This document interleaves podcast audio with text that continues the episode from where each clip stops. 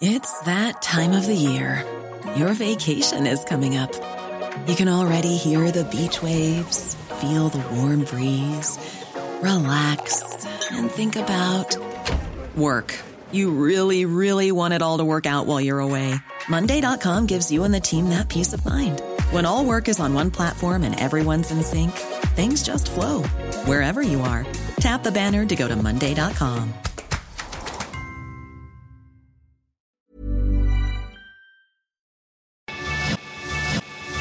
lo cuento, te lo cuento. Tu dosis diaria de noticias.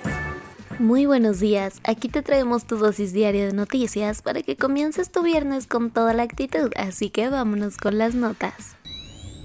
Las negociaciones entre Ucrania y Rusia para desbloquear las exportaciones de granos del Mar Negro terminaron, y al parecer se firmará un acuerdo, aunque ninguna de las partes lo ha confirmado. Como te contamos, más de 20 millones de toneladas de granos se quedaron atorados en los puertos ucranianos del Mar Negro, cuando Rusia decidió iniciar su ofensiva militar en febrero. Esto ha tenido repercusiones terribles en diversas partes del mundo, como el Cuerno de África. Es por eso que las dos partes llevan un rato conversando en Estambul para encontrar una salida diplomática con tan de liberar toda esta comida, y ahora al parecer está por concretarse un acuerdo según lo declarado por funcionarios turcos y de la ONU, que han estado mediando estos encuentros. Si bien los representantes de Kiev y Moscú en estas incómodas pláticas han mostrado optimismo de cara al anuncio, ninguno de ellos ha hecho oficial el acuerdo. Esto sumado a que no está claro cuántas cantidades de grano se liberarán ni cómo se llevará a cabo la operación. Ya ni se diga sobre las condiciones en las que podrían estar los alimentos después de estar almacenados tanto tiempo. Oficialmente, Lula da Silva buscará la presidencia de Brasil como el candidato del Partido de los Trabajadores en una cruzada por quitarle el poder a Jair Bolsonaro. Así que ahora los dos populares políticos van por un segundo mandato, sabiendo que ya han estado al mando del timón del país sudamericano. La pregunta es, ¿quién ganará? Aunque de momento el político del ala zurda lleva la delantera en las preferencias electorales. Esto está generando miedo del otro lado del charco, donde el partido de extrema derecha español Vox aparentemente está utilizando dinero público para tumbar la imagen del brasileño. Recientemente se reveló que utilizaron su fundación para bajar 100.000 euros del Ministerio de Cultura con tal de hacer, entre otras cosas, un documental anti-Lula. Los gobiernos de México, Estados Unidos y Canadá lanzaron sus dados para atender las consultas al TEMEC en contra de las políticas energéticas de AMLO, Está por iniciar el primer round de una confrontación trilateral que se ha estado cocinando desde hace rato. En su mañanera, el mandatario mexicano habló sobre las consultas que los vecinos norteamericanos harán a través del TEMEC y básicamente dijo que nos vamos a defender, agregando que la política de acá se hace acá y no por extranjeros. También adelantó que la alineación que defenderá su postura es el canciller Marcelo Ebrard, la secretaria de Economía Tatiana Cloutier y Jesús Seade, embajador de México en China, que negoció el TEMEC en 2018. Al respecto, el embajador de Washington en México, Ken Salazar, pidió seriedad y determinación para tratar esta disputa. Vámonos a los cuentos cortos. Pasaron 37 años para que las y los trabajadores de Telmex estallaran en una nueva huelga para exigir mejores condiciones laborales, el Sindicato de Telefonistas de la República Mexicana exige que la empresa cumpla con un contrato colectivo, así como con la apertura de nuevas plazas y un aumento del 7.5% y el 3% en prestaciones. Además, los trabajadores denunciaron que existe un sistema de subcontratación en la empresa que es ilegal, así como afectaciones a los derechos del gremio.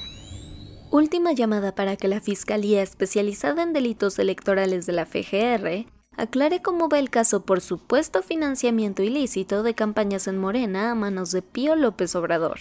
Así lo advirtió un juez de amparo de la Ciudad de México, que le dio a esta instancia un plazo de 24 horas para que informe si va a judicializar o no la carpeta de investigación del hermano del presidente, la cual cumplirá dos años abierta en agosto. Si la fiscalía no se pone las pilas, su titular José Agustín Ortiz Pinchetti podría hacerse acreedor a una multa. No sabemos si llegará la justicia para Raquel Padilla, la madre de un niño con autismo víctima de un feminicidio, pero al menos ahora un juez dictó prisión preventiva para Sergio Ismael N., su vecino señalado por amenazarla y agredirla en mayo pasado. Así lo anunció el subse de seguridad Ricardo Mejía, quien explicó que el detenido llegó voluntariamente a declarar como testigo ante las autoridades y de ahí lo aprendieron por delitos contra la dignidad, lesiones calificadas y amenazas.